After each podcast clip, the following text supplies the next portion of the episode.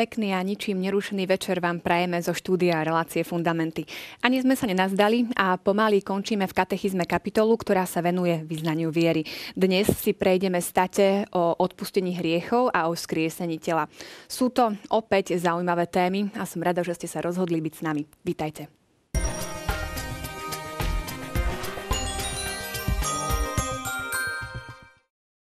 Dovolte mi aj tentokrát privítať v štúdiu mojich stálych hostí Pavla Streža a oca Juraja Viteka. Vítajte, pekný večer.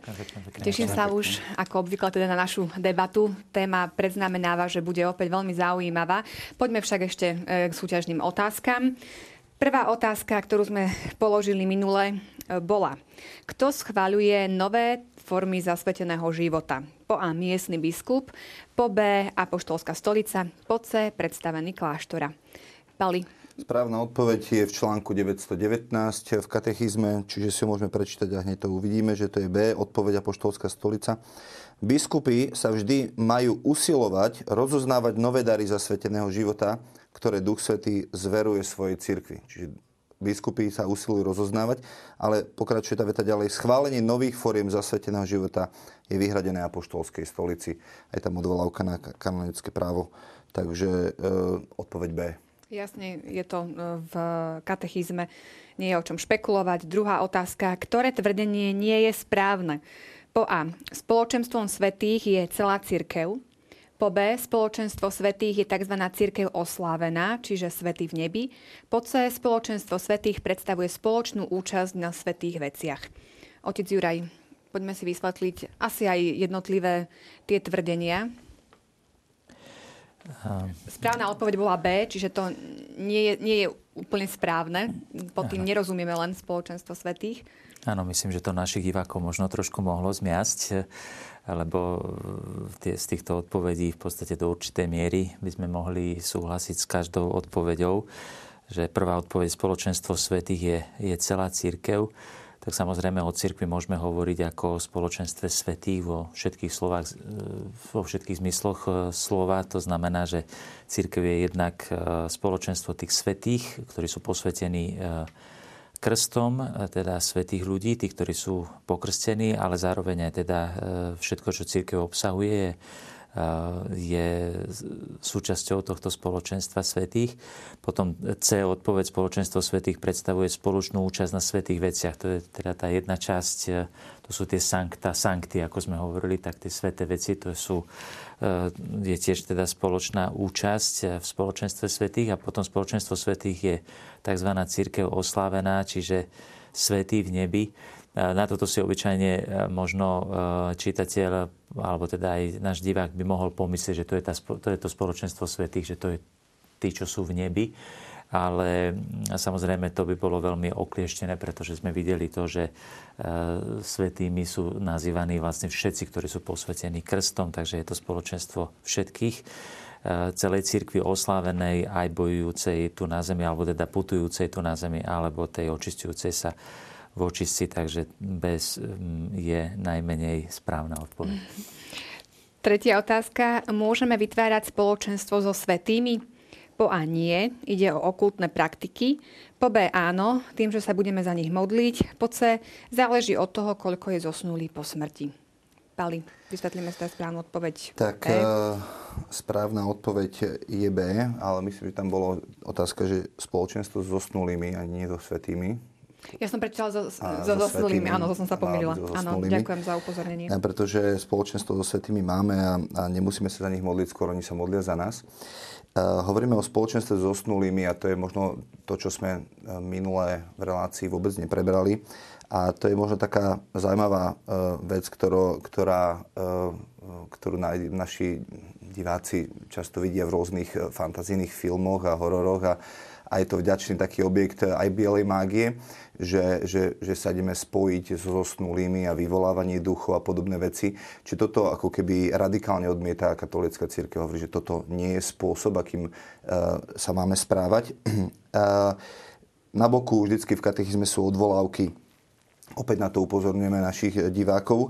A pri článku 958, keď hovoríme o spoločenstve so snulými, je tam odvolávka aj napríklad na bod 1689. Čiže keď si prečítame 1689 bod, tak tam sa hovorí o slávení pohrebu a hovorí sa o eucharistickej obete napríklad, um, um, že keď sa teda sláví kresťanský pohreb v kostole, Eucharistia je srdcom veľkonočnej skutočnosti a tak ďalej. A potom je tam takáto veta, že, že takto slavenou Eucharistiou sa spoločenstvo veriacich a osobitne rodina zosnulého učí žiť v spoločenstve s tým, ktorý usnul v pánovi a to tak, že príjma Kristovo telo, ktorého on živým údom a potom sa za neho a s ním modlí.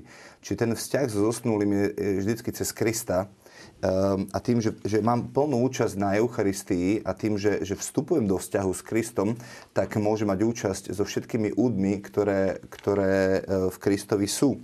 Ehm, čiže ehm, my nesnažíme sa vytvárať nejaké spojenie a okultné spojenie s veriacimi, e, teda s zosnulými, ale skrze Krista a to, že, že vstupujeme do vzťahu s Kristom, tak máme s ním vzťah. Potom sa môže tiež ale stať, že, že niektorí ľudia e, povedia, že, že ja mám sny, zo, e, že sa mi prisnie ten môj e, zosnulý alebo niekto, kto zomrel. Je to od Boha, není to od Boha, je to od zlého. Tak potrebujeme tiež v tom mať takú múdrosť. E, ja sám osobne vo svojom živote mám skúsenosť, že e, sa mi prisnil sen o mojom otcovi. Môj otec zomrel, je tomu 3 roky, na rakovinu. A pred smrťou ešte zažil veľmi také nádherné zmierenie s Bohom. Boh ho získal pre, pre seba. Posledné dni a týždne nášho života, môjho vzťahu s otcom boli tie najkrajšie, ktoré som zažil vo svojom živote. Čiže to bolo veľmi také krásne. A asi po m, štyroch mesiacoch som mal sen jeden, kedy som sa v noci, v noci som, ráno som sa zobudil a mal som sen, že môj otec uh, bol v nemocnici uh, a prišiel z nemocnice domov a bol na pol tela paralizovaný, ale bol šťastný, bol oveľa mladší, ako, ako keď zomieral a, a bol šťastný. A keď som sa zobudil, tak ja som vedel, že, že to, čo Pán Boh sa mi snaží povedať, je to, že, že už je doma. Hej? Čiže prišiel domov, čiže už je doma. Um, to, že nemocnica, to môžeme vidieť ako očistec, pretože potrebujeme byť očistení predtým, než... Ako keď niekto má autonehodu, a nezomrie, ale zachráni sa a je v nemocnici, tak, e, tak on ako keby e, bol zachránený, ale je v nemocnici, potrebuje sa očistiť, aby prišiel domov. No a tá, to paralizované telo na, na, na nejakú časť znamená to, že, že, že príjmeme určitú inú mieru odmeny od Boha e, a pretože nohy reprezentujú evanilium pokoja, roznášanie evanília pokoja, tak to môže reprezentovať o tom, že tá miera odmeny je menšia preto, a preto bol paralizovaný na nohy. Ale iný príklad napríklad je, že, a, to ma veľmi potešilo a, a Boh ma naplnil radosťou. Čiže, čiže ma to nevystrašilo a to ovocie nebolo také, že som bol z toho zničený, ale podľa ovocia tiež skúmame, či to bolo od Boha alebo nie. A druhý sen, ktorý mal môj priateľ, ktorý, e, a to sa možno, e, je taká vec, ktorá sa často deje, že, že ženy majú spontánny potrat a potom uh, rozmýšľajú, že, že čo je s ich detičkami, hovoria, že máme anielika v nebi a tak ďalej, všelijako sa to hovorí. No a on, uh, oni uh, mali teda, dievča, uh, dieťatko im zomrelo, spontánny potred mala tá mamička a asi 7, 6 alebo 7 rokov na to mu Boh dal jeden sen a v tom sne išiel so svojou rodinou a, a hrali sa jeho deti na lúke a prišlo zrazu nejaké 7-ročné dievčatko ku ním. A ona sa tvárila, to dievčatko, že jeho všetky deti pozná a aj k nemu sa správala veľmi tak láskavo. A zrazu prišli ku, ku bráne, e, kde ona prešla tou bránou, ale oni ako keby nemohli e, ísť za tú bránu. A ona sa mu pozerala do očí a hovorí, že, že e, a ty ma poznáš? A ona hovorí, jasné, ja ťa poznám. A že, že kto som? No, že ty si môj ocko. A ona hovorí, a ty si kto? A ona povedala svoje meno. A, a on, keď sa ráno zobudil, tak si uvedomil, že to 7-ročné dievčatko že oni mali pred 7 rokmi potrat, že im Boh keby ukázal a dal im bezpečie a, a, a spokojnosť v tom, že, že my sa vôbec nemusíme trápiť nad tým, že, že naše, čo je s našim dieťatkom, ono sa má dobre a čaká na nás, kedy, kedy, kedy budeme s ním a teší sa z toho. Um, čiže, um, čiže môžu byť sny, ktoré dáva Boh na to, aby potešil naše srdce, lebo on je tešiteľ, aby, aby nás uviedol do pokoja, aby staré rany boli uzdravené, ale potom sú e, tiež veci, kedy nás, kedy nás môže ten zlý e, nejakým spôsobom strašiť, mátať a vtedy sa treba modliť, vtedy sa toho treba zrieknúť, um, obetovať Svetu Omšu, aby, aby tie veci jednoducho odišli preč. E, sú to veci naozaj e, mnohé také na hrane, že keď sa niečo udeje, takéto či už našim televíznym divákom alebo našim známym, e, často aj my stojíme tak pred takou otázkou, teda, že naozaj čo je správne, či to už nie, nezávaňa nejakým okultizmom. Teda na čo potrebujeme mať my to spoločenstvo, či už so svetými, alebo, lebo vieme teda o tom, že aj svety sa zjavujú, e, so svetými, so zosnulými.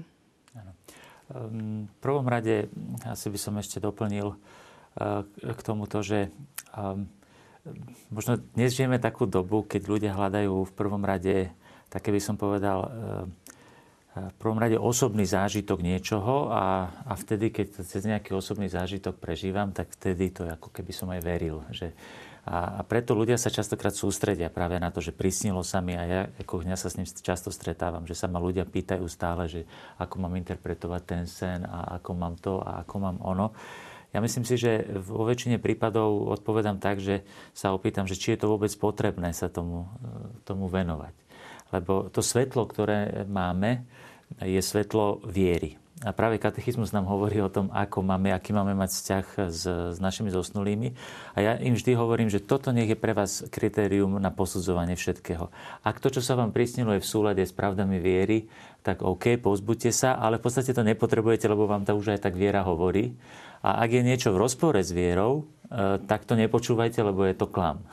Čiže v podstate to je len na také, by som povedal, ako taký určitá životná skúsenosť, ktorá ma môže, ako povedal Pali, môže ma upokojiť, môže ma pozbudiť.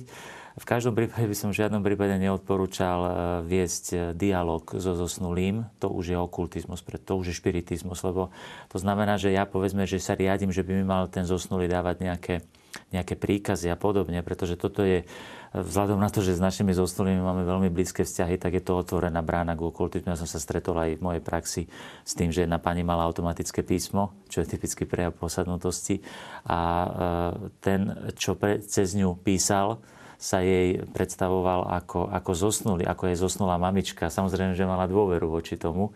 Čítal som celý zošit, napísala automatického písma. Dlho mi trvalo, kým som jej vysvetlil, že to nie je mamička, ale diabol. Čiže uh, okulti, tento špiritizmus je veľmi nebezpečná vec a v žiadnom prípade netreba vykonávať príkazy tých, povedzme, že sa mi prisnie, niečo so zosnulým a teraz on mi dáva nejaké konkrétne príkazy, ja mám niečo urobiť, to je veľmi nebezpečné.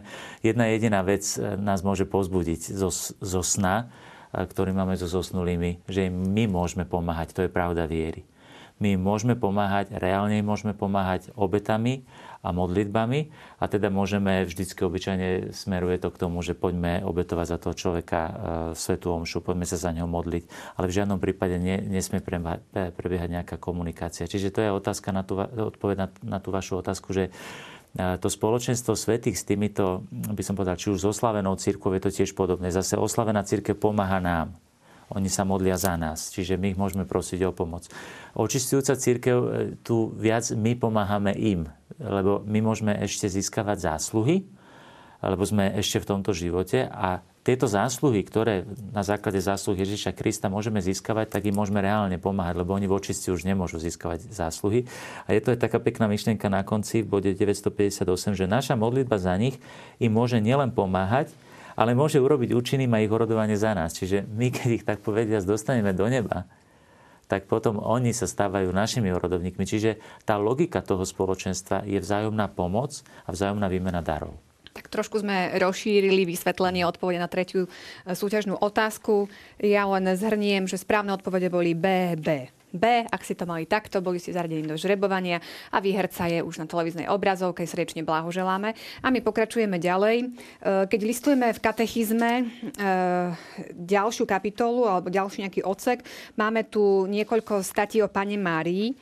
Je to viac menej také zhrnutie, takže ja pri tejto príležitosti len pripomiem televíznym divákom, že o páne Márii sme v rôznych kontextoch hovorili vlastne skoro počas celého nášho rozprávania o kréde. Najmä to boli relácie 24-25, takže môžete si zopakovať aj tieto pravdy v archíve televízie Lux. Vrelo odporúčame.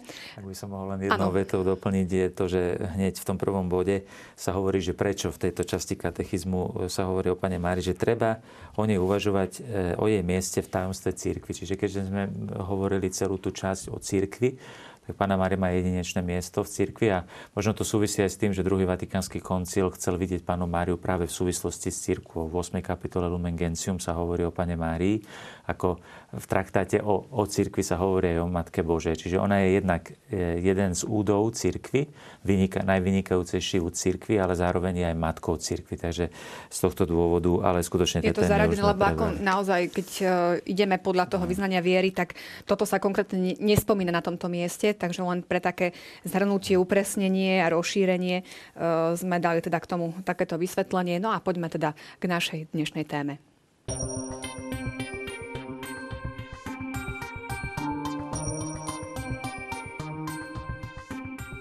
Apoštolské význanie viery spája vieru v odpustenie hriechov s vierou v Ducha Svetého, ale aj s vierou v církev a v spoločenstvo svetých.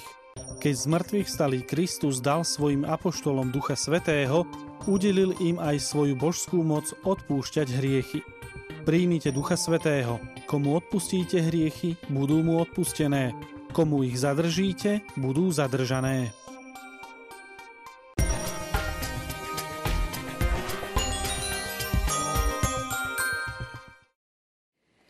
Prečo je dôležité veriť v odpustenie hriechov?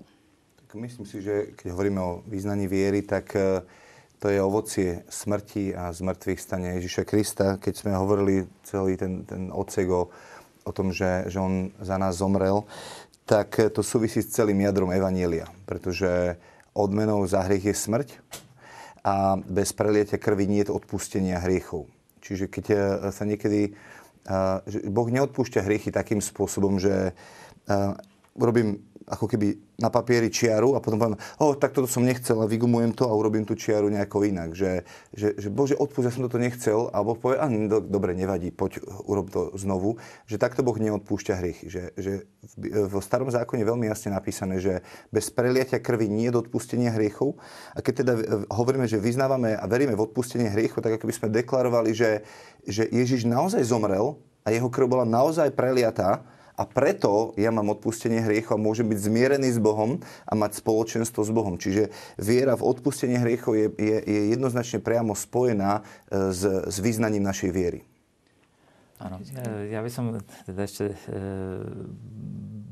nejaký impuls na začiatok dal a v bode 983 sa hovorí, že katechéza sa má usilovať prebudiť a udržiavať vo veriacich vieru v neporovnateľnú veľkosť daru, ktorý dal z mŕtvych stali Kristus svojej cirkvi poslania moc skutočne odpúšťať hriechy službou apoštolov a ich nástupcov. Ja myslím, že to je veľmi aktuálny článok viery v tomto e, roku, Svetom roku milosrdenstva, kde pápež František tak veľmi zdôrazňuje práve to vedomie toho, že odpustenie hriechov je v podstate centrom, dá sa povedať, toho pastoračného života církvy, že prebudiť v ľuďoch, on hovorí, že v tej knihe e, Meno Boha je milosrdenstvo, on tam spomína to, že dnes je veľmi rozšírený problém mnohých veriacich je nedostatok viery v odpustenie. Že, že, že ako keby svet bol, alebo aj človek bol nevyliečiteľne zlý a ako keby sa z toho nedalo s tým nič urobiť. Že vlastne také, také určité by som povedal, že, že taká určitá bezradnosť z vlastného hriechu a, a toto sú veci, ktoré e, tento článok veľmi počiarkuje, však hovorí katechizmus aj hneď v tom prvom bode, že druhá časť katechizmu potom veľa hovorí o odpustení, je tam sviatosť pokáňa a tak ďalej. Čiže, ale v tejto časti katechizmu, kde sa rozoberá vlastne tento článok viery ako súčasť význania viery, sa chce zdôrazniť práve táto táto veľkosť toho daru odpúšťať hriechy. Ja myslím, že Pavel František napríklad hovorí, že v súčasnosti veľkým problémom viery, že je intimistická alebo gnostická.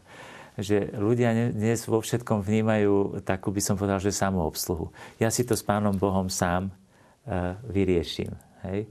Však prečo by som ja hľadal nejakú církev alebo nejakého farára, ktorý by mal odpúšťať hriechy, keď ja si to s Pánom Bohom sám vyrieším. Ale toto je práve to zaujímavé, čo povedal aj Pali, že s tým odpúšťaním hriechov to nie je vôbec také jednoduché. Vieme, že celý starý zákon pripravoval e, toho starozákonného človeka k tomu, aby porozumel, že odpustiť hriechy vôbec nie je jednoduché, pretože to chce spravodlivosť. To niekto musí zadozučiniť, e, čo bolo naznačené tým vyliatím krvi. A ja to niekedy tým ľuďom tak úsmevne poviem, že áno, vybavíte si to sami, No, prajem vám, aby vám to fungovalo. Ako máte? Hej, vy si tu myslíte, že to také jednoduché? koľkokrát aj ľudia, keď aj na svetu spoveď dokonca prídu, No tak dneska sa vyzná hriech a máme otvorené náručie, hej, dostane dva očenáše a vybavené. Ale hovorím, reku, viete, to nie je také jednoduché. To, že ja vám teraz dám rozhrešenie, tu musel niekto vyliať krv. To niekto, e, to niekto musel zadozučiniť, napraviť to. A to urobil Ježiš. A práve preto je to možné. Čiže tam sú dva také aspekty veľké, že to je veľkosť daru a potom veľmi dôležité, to hovorí vlastne ten bod e, ešte predtým, bod 982, že nejestvuje hriech, aj keby bol akokoľvek ťažký, ktorý by Sveta Církev nemohla odpustiť. Toto je veľmi, veľmi dôležité, že na jednej strane odpustenie vôbec nie je ľahké a na druhej strane e, každý, každý hriech je, a to je preto, lebo to je tá viera vo vykúpenie. Práve mnohí aj poznáme tú formulku, že hriechy proti Duchu Svetému, že je dano, tak to sa nedá odpustiť. Čo s tým? Tak e, keď, Dá, majú, uh, keď majú diváci nejakú otázku, tak úplne vzadu v katechizme je taký vecný register, takže si nájdete pod hriech, budete hľadať hriech, hriech proti Duchu Svetému a vyskočí vám 1864 článok. Čiže keď nejaký človek zápasí s tým, že mne už nikdy nebude odpustené, ja už som zrešil proti Duchu Svetému a tak ďalej, tak si prečítame článok 1864, kde je napísané citácia pána Ježiša. Hej. Ľuďom sa odpustí každý hriech i rúhanie, ale rúhanie proti Duchu Svetému sa neodpustí. Hej. Čiže to je to, ten citát, ktorý spôsobuje ťažkosti niektorým veriacim. A hneď to katechizmus vysvetľuje. vysvetľuje. Božie milosrdenstvo nemá hraníc. Ale kto vedome a dobrovoľne odmieta prijať Božiu ľutosť, Božie milosrdenstvo, odmieta odpustenie svojich hriechov a spásu, ktorú mu ponúka Duch Svetý. Takáto zatvrdnutosť môže priviesť ku konečnej nekajúcnosti a do väčšného zatratenia. Čiže to nie je o tom, že ja sa chcem kajať zo svojich hriechov, um, ale to, že ja sa nechcem kajať zo svojich hriechov. Ja chcem dobrovoľne byť proti Bohu, ostať uh, v tom, v tom že, že, že ja odmietam Boha, ja nechcem Boha, takže o tomto hovoríme, že je proti, proti Duchu Svetému. Dobrovoľné, vedomé, zrieknutie sa Boha, odmietnutie Boha a tak ďalej. Čiže každý, kto, kto má ľútosť v srdci, tak e, hriech proti Duchu Svetému určite nevykonal. V podstate ten hriech duchu, e, proti Duchu Svetému spočíva v tom, že medzi Božím milosrdenstvom, ktoré ma chce uzdraviť, a nie je tvoje hriech, ktorý by mi nemohol uzdraviť, a mnou ako hriešnikom, je most, cez ktorý to milosrdenstvo môže prísť. A ten hriech Ducha Svetého v podstate spáli tie mosty. Čiže on znemožňuje Božiemu milosrdenstvu, aby, aby ma uzdravilo. Čiže napríklad, keď niekto má, má ten, už, len ten, už len to, že má ten postoj toho, že mne Boh nemôže odpustiť, tomu hovorím, to je tiež hriech proti Duchu Svetému, lebo to znamená, že to je zúfalstvo. Zúfalstvo znamená, že ja neverím, že by mi Boh mohol odpustiť. A práve toto spôsobuje, že mi Boh nemôže odpustiť, lebo ja mu to, ja mu to znemožňujem svojim postojom. Ale to je trvá len, kým trvá ten hriech, ten stav. To znamená, že keď ja napríklad prekonám e, zúfalstvo, to znamená, otvorím sa Božiemu odpusteniu, tak v tom momente už som prekonal hriech proti Duchu Svetému a urobil som ten most, aby, po ktorom boh, boh môže ku mne prísť. Čiže vlastne to je ten kanál, cez ktorý Bože milosrdenstvo vo mne prichádza, ku, ku mne prichádza a ja ho, ja ho zastavím. Napríklad zúfalstvo. Alebo napríklad to môže byť aj otázka napríklad takého typický príklad je aj, že, že spoliehať sa opovážlivo na Bože milosrdenstvo v tom tiež majú ľudia niekedy zmetok, pretože spoliehať sa eh, opováživo na Bože milosrdenstvo môžeme jedine pred hriechom. Znamená to to, že ja hrieším spolo- eh, spokojne, však Pán Boh mi odpustí.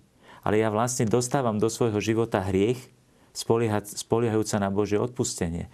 Ale, eh, a toto, je, toto je, je hriech proti Duchu Svetému, pretože Bože milosrdenstvo má uzdraviť od hriechu.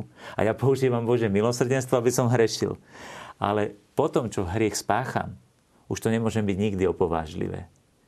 Pretože vtedy už som spáchal hriech a teraz mám dovoliť Pánu Bohu, aby mi odpustil. A vtedy, keď ja mám úprimnú lútosť srdci a, a urobím ten most k Pánu Bohu, Bože, príď, lebo hoci som teraz spáchal predtým aj hriech proti Duchu Svetému, som, sa na, som hrešil preto, lebo som sa spoliehal na Tvoje odpustenie. Ale teraz ťa prosím, zbav ma môjho hriechu. V tom momente už to nemôže byť nikdy opovážlivé. Myslím, že je to také konkrétne a jasné vysvetlenie. E, poďme ešte k ďalšej veci.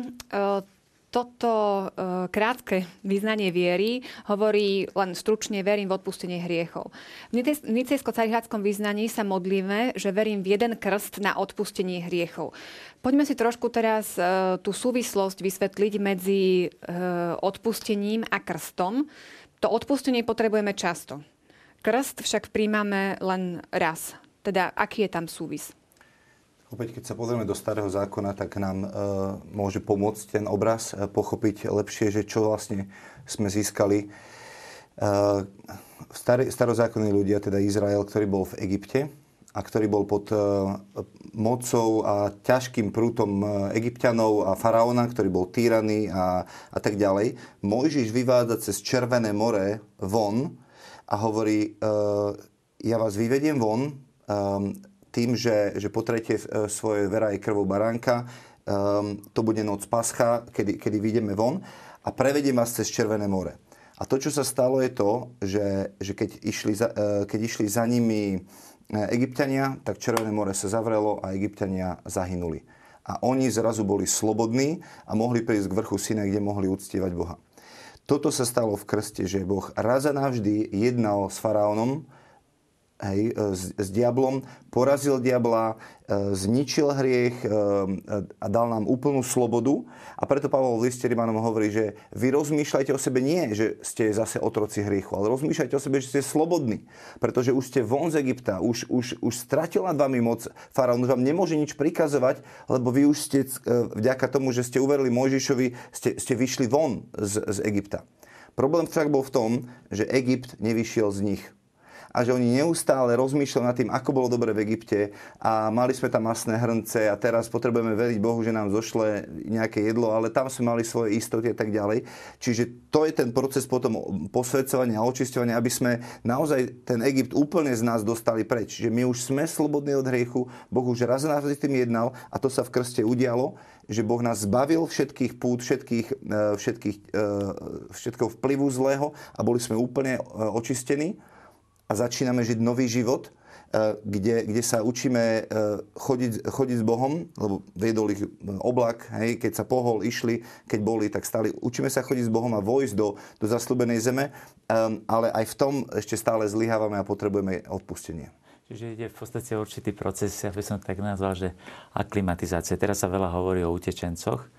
A na jednej strane my povedzme, že toho utečenca ktorý je kde si v nebezpečenstve života a tak ďalej, tam v otrostve, lebo je tam nejaký, nejaké politické alebo iné náboženské prenasledovanie. A my mu poskytneme azyl. Pán Boh nám v podstate poskytuje azyl. My sa stávame cudzincami, ktorí sú príšelcami, ale ktorí sa stávajú e, spoluobčanmi svetých. Ale my sme tam predsa len cudzí v istom zmysle. Takže potom musí prísť to zvyknutie si na ten Boží život. A práve toto je myslím, že veľmi podstatné, čo povedal Pali, že, že zostáva v nás určitá náklonnosť k tomu hriechu. Tomu sa hovorí konkupiscencia, čiže určitý sklon hrešiť.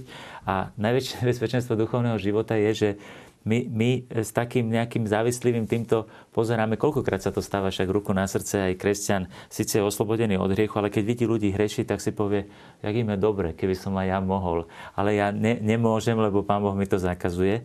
A práve to hlboké zbavenie sa hriechu, to si vyžaduje ústavičné obrátenie. A tuto sa kde si potom láme, že aj po krste, napriek tomu, že sme už oslobodení od hriechu, máme tendenciu sa k tomu hriechu stále vrácať. A preto je potrebné, potom je ešte ďalšia sviatosť, sviatosť pokáňa, ktorá ma vedie k tomu druhému obráteniu, ktoré je ustavičný proces. A tu na ešte by som sa vrátil k tým hriechom proti Duchu Svetému.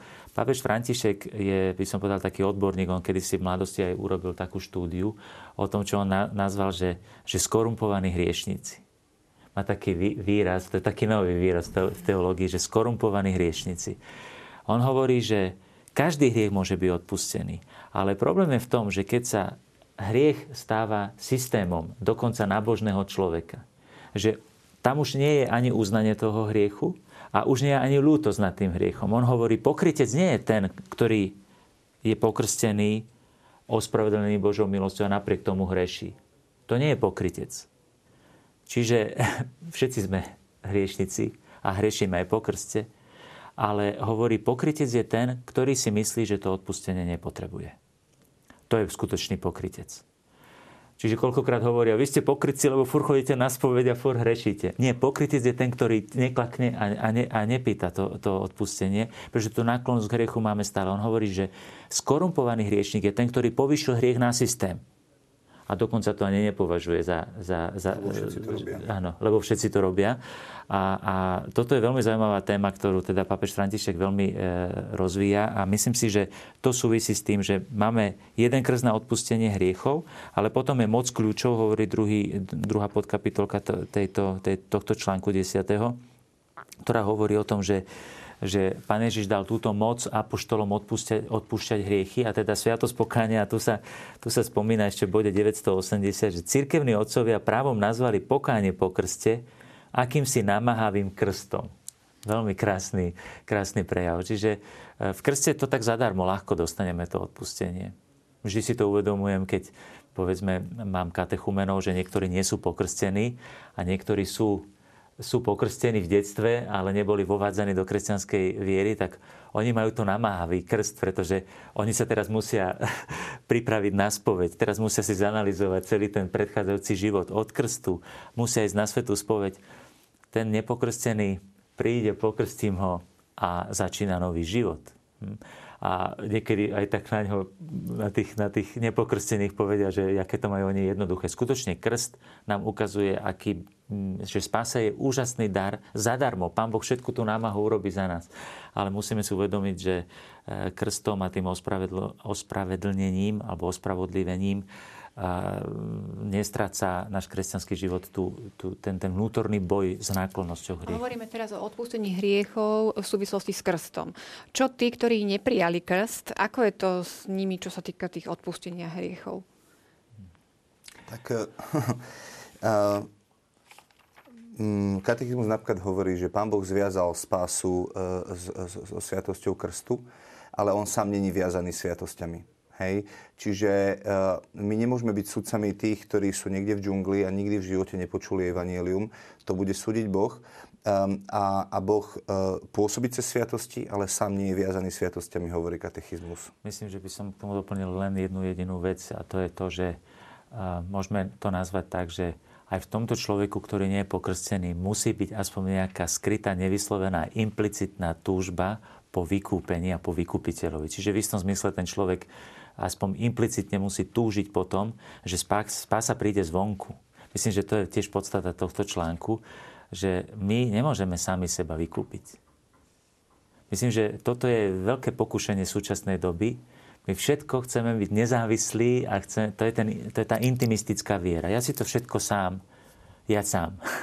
Myslím si, že, že musí byť človeku, aj ktorý, ne, povedzme, nebola mu daná spásať cez krst, že tam je určitá implicitná vnútorná túžba, e, aby som bol vykúpený, že nemôžem sám seba vykúpiť. A teda túžba po vykúpiteľovi a tam ma potom môže vykúpiť. Čiže v istom zmysle tam musí byť aspoň implicitná. Ja by som veľmi pochyboval o človeku, či môže byť spasený, ktorému je zvestované vykúpenie a on ho odmieta.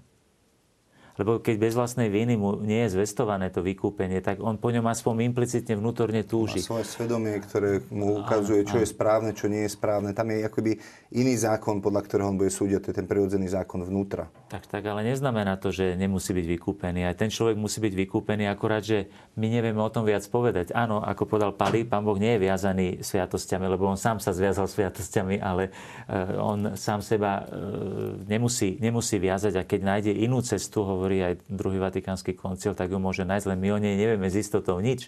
A preto nás to nesmie v žiadnom prípade oslabovať v tom misijnom zápale, aby sme sa snažili ľuďom priniesť spásu cez krst. Lebo to nie je iba o tom, že, že tak rýchlo poďme pokrstiť ľudia, aby boli v poriadku, ale človek, keď môže čistý stať pred Bohom, keď, eh, keď hamba, vina života a veci, ktoré nás gniavia, ničia, sú zrazu zobrané preč, tak sa môžeme čersto nadýchnuť. Však si spomente, ako keď vychádzate zo spovedelnice, sa cítite ako nový človek eh, a zrazu tá ťažoba je preč a vy môžete sa čersto nadýchnuť pred Bohom. A však o toto nám ide, že nie, že teraz ideme vyslovať sviatosti a, a ľudí naháňať, však nám ide o to, aby ich, ich srdcu bolo, bolo uvoľnené, ich srdce mohlo byť, um, uh, mohli sa čerstvo nadýchnuť pred Bohom. O to ide pri odpustení hriechov. Lebo keby sme nemali odpustenie hriechov, tak však niekedy ani vlastné hriechy nedokážeme niesť e, na sebe e, nejaké obdobie a, a už musíme bežať na spoveď a zložiť to tú ťarchu vín a hamby na Ježiša, aby sme sa opäť mohli obliecť do Krista a postaviť sa čistý pred Bohom. No, aby sme to totiž to niekedy tak nezjednodušovali. Niektorí ľudia skutočne si myslia, že krst to je ako keby určitá stupenka do neba, Hej, že musíme to naše dieťa pokrstiť, čak ako sa inak dostane do neba, ale ten krst, ja hovorím, že my vám chceme dať viac než len krst. My vám chceme dať to, aby ten krst bol vo vašom živote e, účinný, aby presne, ak to Bali pekne vyjadril, aby ste dýchali e, a, nie, a neboli zadusení tým, tým hriechom. Čiže čo z toho, keď bol pokrstený, keď sa potom nechal zadusiť hriechom? To budeme rozoberať potom, keď budeme e, preberať Sviatosť Krstu. Opäť pekná téma. E, onedlho sa k nej dostaneme. E, poďme teda k našej ďalšej téme.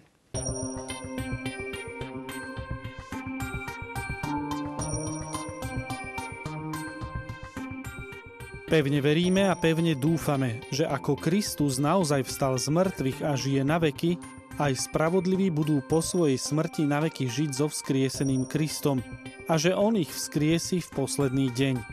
Naše vzkriesenie bude, takisto ako jeho vzkriesenie, dielom Najsvetejšej Trojce.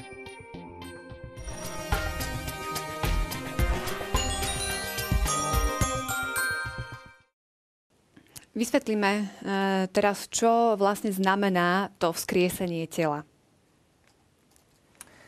Naša spása sa týka celého človeka. Čiže uh, ja, raz to jeden človek tak pekne povedal, že, že sme duch, duša a telo, čiže my sme už boli zachránení alebo spasení, to sa týka nášho srdca, boli sme znovu zrodení, teraz sme hovorili o krste, ale potom sme neustále posvedcovaní alebo spasovaní, to znamená, že potrebujeme neustále rásť v tom, aby svetlo Božie v nás rástlo, ale tiež sa týka spása našej budúcnosti, že raz budeme spasení a to sa týka nášho tela. To znamená, že, že, že tá plnosť spásy bude vtedy, keď je naše telo bude naplnené do, v plnosti Duchom Svetým. Jeden taký zaujímavý citát, ktorý mi dlho nedával zmysel, my sme to vlastne preberali, keď sme hovorili o Ježišovom skriesení z mŕtvych. V skutku 2. kapitole je napísané, že keď Ježiš vystúpil do neba, tak dostal prislúbeného Ducha Svetého a potom ho zoslal na nás. A ja si hovorím, však ale on, bol, on sa narodil z ducha, celý život žil v duchu svetom a potom ešte, keď prišiel do neba, tak, e, tak dostal prislúbeného ducha. Čiže to sa ako keby týka naozaj toho, že, že jeho skriesené telo malo, bolo úplne oslávené, bolo naplnené duchom svetým a, a toto sa týka aj nás, že jedného dňa um, aj naše telo, ktoré je teraz e, podrobené bolesti, slabosti, chorobe, únave, bude premenené, bude oslávené a toto je naša kresťanská nádej, ktorú máme. Ja by som k tomu povedal toľko, že e, je tu e, v tom bode 991 citovaný veľký spisovateľ kresťanský Tertulian, ktorý povedal, že vzkriesenie mŕtvych je istota kresťanov a vierou vo vzkriesenie sme kresťanmi. Ja by som povedal, že to je identifikačný znak kresťanov, e, vzkriesenie tela, pretože to je to špecifikum, ktoré vždy, ako píše svätý Augustín, ktoré vyvolávalo najväčší odpor okolitých kultúr. Keď si spomenieme napríklad už pri hlásaní Evanelia v greckom helenskom svete, e, tak mm, tento pohanský svet sa voči tomuto najviac teda vymedzoval. Že to je niečo, čo veľmi charakterizuje kresťanskú vieru. Lebo by som povedal, že väčšina náboženstiev je takých, by som povedal, že má také tendencie spiritualizovať človeka. Čiže vnímať človeka v prvom rade ako ako dušu, vnímať ho duchovným spôsobom a, a teda e, telo sa považuje skorej ako niečo, komplikácia, by som povedal, ktorá to celé, celé len zhoršuje. Grecko-rímsky svet jednoznačne vnímal, vnímal telo skorej, skorej negatívne ako niečo, čo nás ťahá, ťahá k zemi a teda čoho sa treba zbaviť. Spomíňme si napríklad na svätého Pavla, ako je to aj citované v tomto článku, skutky apoštolské, ktoré hovoria o tom, ako svätý Pavol prišiel do aeropágu. Dá sa povedať, to bola taká meka eh, greckej filozofie a greckého myslenia, greckého náboženstva. A svätý Pavol tu má veľkú, mm, veľkú reč, ktorá je príkladom medzináboženského dialógu. A dá sa povedať, že to skončí veľkým fiaskom svätého Pavla začal výborne, začal skutočne, to je príklad dialogu, začal, vidím, že ste neobyčajne nábožní a hovorí, dokonca mnoho božstvo chce v ňom vidieť niečo pozitívne, hovorí o tom, že ako, dokonca cituje pohanských autorov a tak ďalej. A všetko počúvali ho, bolo, by som povedal, že to bola skvelá reč.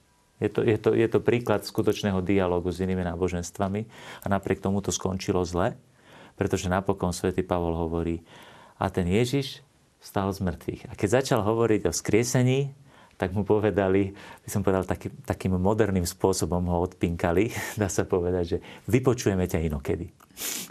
Čiže ani nebojovali, ani argumenty neboli nič, len povedali, to neriešime. To je ako, že toto nechceme počúvať.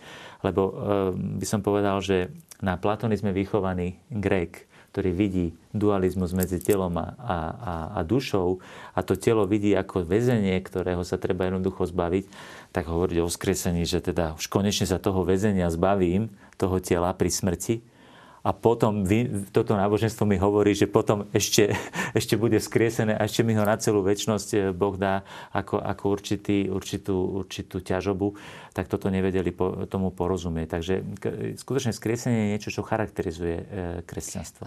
Toto je ten pohanský svet. Eh, naše vzkriesenie tela dáva zmysel teda v Ježišovom vzkriesení ako to bolo uh, u židovského národa ešte pred uh, Ježišovým vzkriesením? Táto téma nejako ožívala?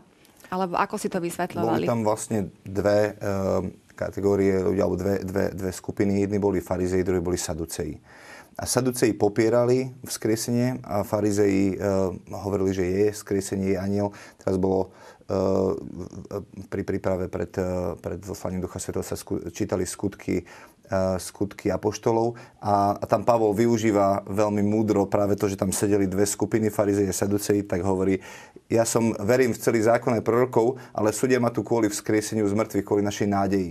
A zrazu tam je potička medzi farizejmi a saducejmi, ktorí sa hádajú. Čiže v starom, starom zákone je, sú zmienky o, a, a predobrazy teda vzkriesenia, alebo to volanie, eh, kde, eh, kde napríklad hovorí Dávid, že svojho pomazaného nenecháš podsvetí, Um, a, ale um, či, čiže, čiže keď e, Židia sa stretli e, na, na Turice druhej kapitole, tak okrem iného oni sa stretávali jednak kvôli sviatku uh, Šavôd, ale tiež verili, že to je ako keby prichádzali si uctiť Dávidov hrob. A on, on tam, Peter má tú prvú reč a hovorí, že, že priatelia, musím vám otvorene povedať, že Dávid zomrel a jeho telo je tu medzi nami. Ale, ale, ale to, čo Dávid prorokoval, sa týka Ježiša, že jeho telo necháš e, v porušení, ale že ho Boh vzkriesil. Čiže už v tých predobrazoch to bolo a tá nádej tam bola a, a, a na, o to sa vlastne prví kazatelia, teda Peter a ďalší opierali. Ja by som k tomu doplnil možno len to, že e, tí farizeji a saduceji, to má ešte taký potom, že saduceji, oni sa odvolávali len na Tóru, čiže len na 5 Mojžišových kníh kým farizei brali do úvahy a neskôršie zjavenie teda prorokov a, a mudroslovné knihy a tak ďalej. Ale zaujímavé, že pán Ježiš, keď o tomto hovorí, oni, oni mu položili takú otázku v súvislosti s manželstvom a tak ďalej, že teda keď e, zomrie niekoľko manželov žene, že pri skresení mŕtvych, že oni chceli ukázať tú absurditu toho, že to je, jak, a potom komu bude patriť tá žena, keď mala sedem mužov. No a pán Ježiš, to je zaujímavé, že samozrejme sa stavia v tomto prípade na, na, na stranu farizejov, ktorí verili vo vzkresenie, ale cituje Tóru. Cituje knihu eh, Exodus, kde, kde sa Boh zjavuje Mojžišovi pri, pri horiacom kríku a tam sa spomína, že Boh nie je Bohom živých, ale mŕtvych. Pačne. Nie Bohom mŕtvych, ale eh, živých. Nie Bohom mŕtvych, ale Bohom živých. Čiže a pán Ježiš na tento text sa odvoláva, že vy nepoznáte písmo ani Boha, ani jeho moc. Hej. Čiže on hovorí, a potom vysvetľuje pán Ježiš, že to, tento absurdný príklad, ktorý dali Saduceji, tak zaujímavé, ako sa pri, aj teda, že, že cituje Tóru, lebo vedeli, že, vedel, že oni iba tú Tóru uznávajú, ale odvoláva sa na tento text, aby ukázal, potom povedal, že viete, ale pri skriesení mŕtvych to nebude biologický život, tak ako ho chápeme dnes. A tam hneď pán Ježiš poukazuje na to, tá, že tá realita vzkriesenia je pre nás tak veľmi vzdialená, eh, lebo my ju stále vnímame v kategóriách časov priestorových, aké vnímame dnes. To znamená, že častokrát pri skriesení si to predstavujeme tak, že že skutočne má človek problém prijať tú, tú pravdu toho, že budeme vzkriesení, pretože ten, ten, ten údel smrti je tak neodvratný, to telo sa rozpadne, to je jednoducho tá, tá, tá, tá biologická porušiteľnosť je taká, taká silná. A pán Ježiš naznačuje, že ale tam sa nebudeme ani ženiť, ani vydávať. Tým hovorí, že ten váš absurdný príklad e, vôbec je neopodstatnený, lebo to, to, ne, to nebude problém. A že to telo, vzkriesené telo, ako pán Ježiš naznačil, už sme o tom veľa hovorili pri skriesení, keď sme hovorili o Ježišovi a jeho skriesení, že tá realita tohto skrieseného tela e, bude preduchovnelá, bude iného charakteru, ako, ako je ten organický, biologický život, ktorý my vnímame dnes e, v bežných našich podmienkach. Takže, takže pán Ježiš naznačuje, že to bude úplne inak a by som povedal, že nevieme, keď o tom hovoríme, tak len tak blaboceme, pretože iba viera dáva prístup k pochopeniu tejto reality vzkrieseného, vzkrieseného tela. A, a v tomto zmysle môžeme o tom teda naznačiť, že, že, to, že to bude a z istotou to veríme, ale akého charakteru bude, to je no, Možno uh, okrem teda Tóry a tak ďalej, je to aj príroda. Hej? Keď Pavol hovorí o vzkriesení v, skutku, v Korintianom 15. kapitole a vysvetľuje vzkriesenie, tak hovorí, viete, keď sadíte zrno, tak má telo, a myslí tým ako, že, že zrno ako tvár, a keď vyrastie, tak má iné telo. A takto to isto bude pri vzkriesení, že, že seje sa porušiteľné a vstane neporušiteľné. A pán Ježiš sám hovorí, že ak zrno e, neodumrie, ostane samo, ale keď odumrie, priniesie mnohonásobnú úrodu. Čiže je to tá náražka na, na, na smrť a vzkriesenie. Hovorí, ja nechcem ostať sám, ale ja chcem, aby to, čo žijem, bolo, bolo pre vás všetkých, ale možno sa môžeme trošku dotknúť toho, ako bude to telo vyzerať skresené, lebo sa pozrieme na Krista. Hej. Um, on je e, prvotina vzkriesenia a napríklad, keď sa zjavil prvýkrát e, apoštolom, tak oni hovoria, ale to je duch. A on hovorí, nie som duch. Máte niečo zajesť? Hej, alebo povie Tomášovi, že daj e, prsty do, do, do mojich dlaní. Čiže akoby môžu sa dotknúť toho tela, ale na druhej strane on prejde cez dvere že, že jak je to možné a tá realita, ako to celé bude vyzerať, je podľa mňa tak úplne vzdialená, nepochopiteľná, že, že, že to nedokážeme momentálne pochopiť. Ešte by som nadviazal na to, na to siatie, tak to je ešte veľmi zaujímavé, že my, ako hovorí katechizmus, to je bod e, tisíc, e, že, že čo jeme, tak my, my zasievame zárodok vzkriesenia pri každom svetom príjmaní. To církev verila od, od začiatku, je tu citovaný svätý Irenej Lionsky, to je autor z druhého storočia, čiže skutočne z prvej generácie apoštolských otcov. A on, je tu citovaný ten jeho text, že ako chlieb, ktorý pochádza zo zeme, keď prijal zývanie Boha, už nie je obyčajným chlebom, ale Eucharistiou, ktorá sa skladá z dvoch skutočností, pozemskej a nebeskej. Aj naše tela, keď príjmajú Eucharistiu, už nie sú porušiteľné, lebo majú nádej na skriesenie. Čiže my vlastne to skriesené Ježišovo telo zasievame do, do, do nášho tela tým, že ho príjmame v Eucharistii, príjmame ho vo Svetom príjmaní a on sa stáva zárodkom toho nášho nového skriesenia.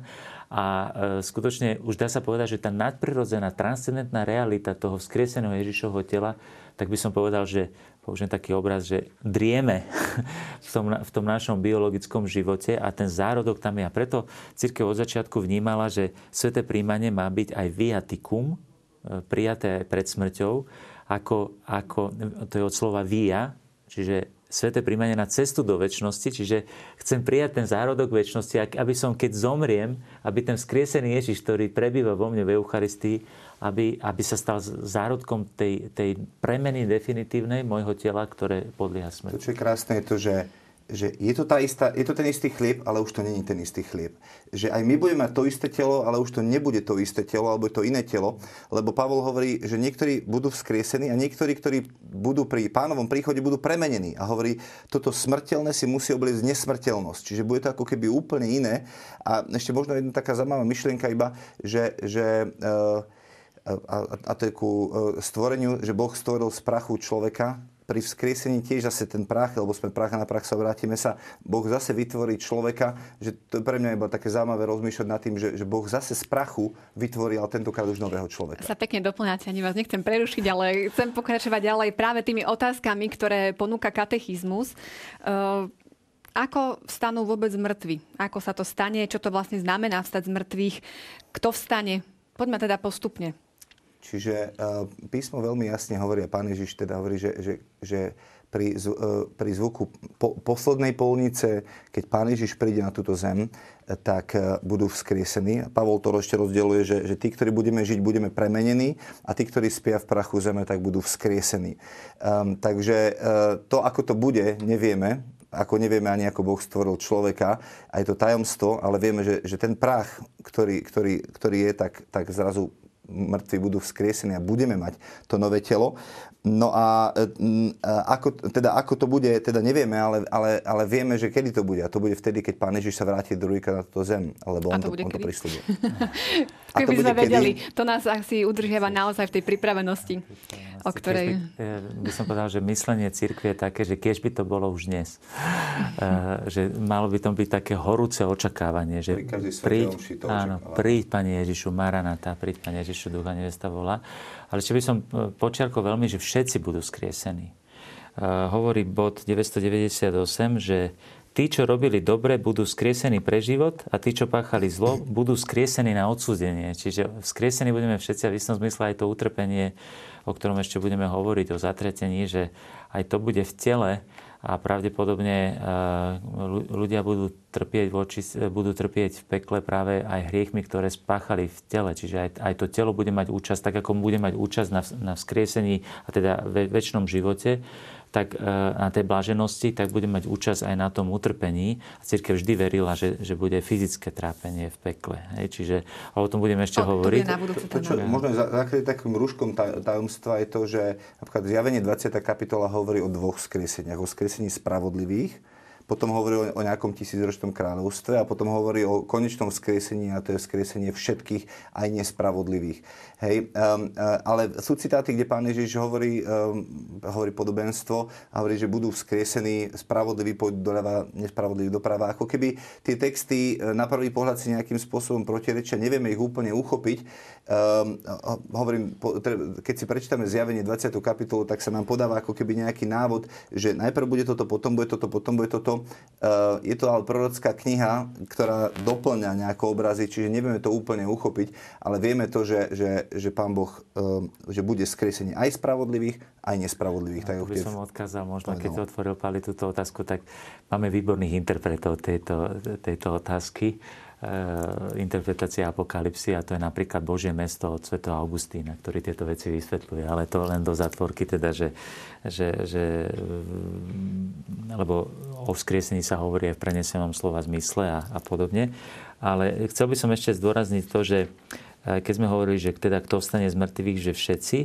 A teraz, e, že kedy to bude, tak tu sa spomína, že súvisí to s parúziou. To slovo parúzia je tu spomínané a by som sa pri ňom predsa len zastavil, že ona tá parúzia sa prekladá ako adventum po latinsky, teda ako príchod. Ale v grečtine to slovo parúzia znamená prítomnosť parejmi znamená byť prítomný. Čiže dá sa povedať, že, že ten Ježišov príchod bude to, že Ježiš sa sprítomní.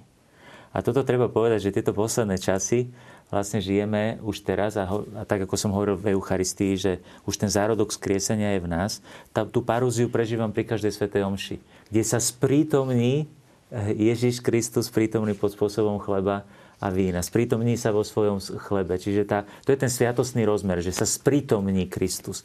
No a samozrejme, že ten definit, to definitívne sprítomnenie bude také, že sa aj navonok, lebo ono ten svet sa premieňa vnútorne. Premieňa sa človek vnútorne, to sme hovorili o tom prvom skriesení, že teda to je skriesenie duše.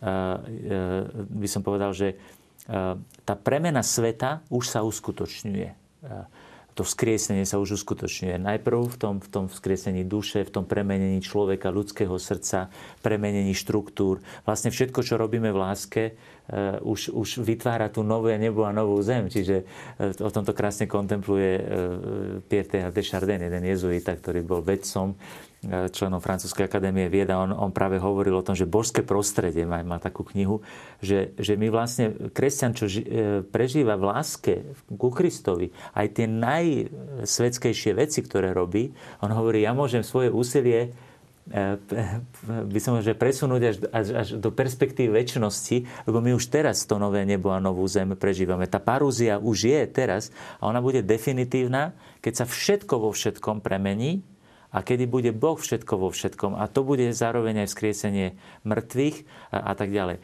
A to by som možno len tak, mi, mi napadla taká poznámka, keď si hovoril, že stanú z prachu zeme, tak niekedy býva taká otázka, ktorú možno niektorí z našich divákov by chceli položiť, že, že keď bude niekto spopolnený napríklad v krematóriu, teda, že či bude môcť byť skriesený, tak nebojme sa to. Božia moc je, je, je nekonečná. A, a druhá vec, keď vidíme uh, ľudí na vozíku, všelijako pokrútených, e, mentálne, fyzicky postihnutých, a keď vidím takýchto ľudí, tak vždycky si povzdychnem hovorím, Bože, kedy už prídeš a kedy bude to vzkriesenie, lebo v jednom okamihu ich tela budú premenené a budú zdraví, budú, budú, budú mať oslávené a krásne tela. Takže to je nádej naša kresťanská v srdci, že, že vzdychám potom, aby, že to není strach, ktorý nám to prináša, ale práve vzdychanie a túžba, že Bože, kedy už to napravíš, kedy už príde to úplné napravenie toho všetkého, čo tento hriech e, zničil.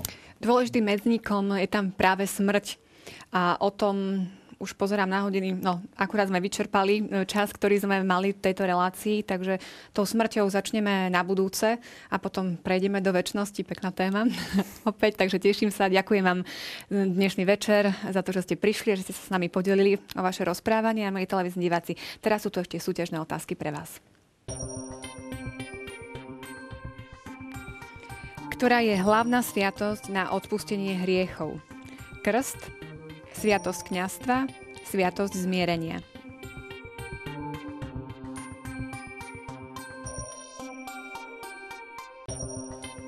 Druhá otázka. Čo je parúzia? Po A. Proces vzkriesenia. Po B. Druhý Kristov príchod. Po C. Stav bezprostredne pred smrťou. Tretia otázka. Kto vstane z mŕtvych? Po A nikto, iba Ježiš vstal z mŕtvych. Po B iba tí, čo konali dobro. Po C všetci ľudia, ktorí zomreli.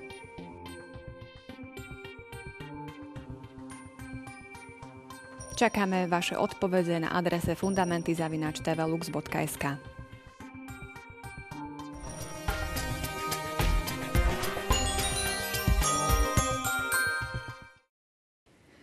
Ako som už avizovala, o dva týždne nás čaká téma väčšného života. Budeme rozprávať o nebe, pekle, očistci. Máme sa na čo tešiť a ja sa teším už na vás. Dovidenia.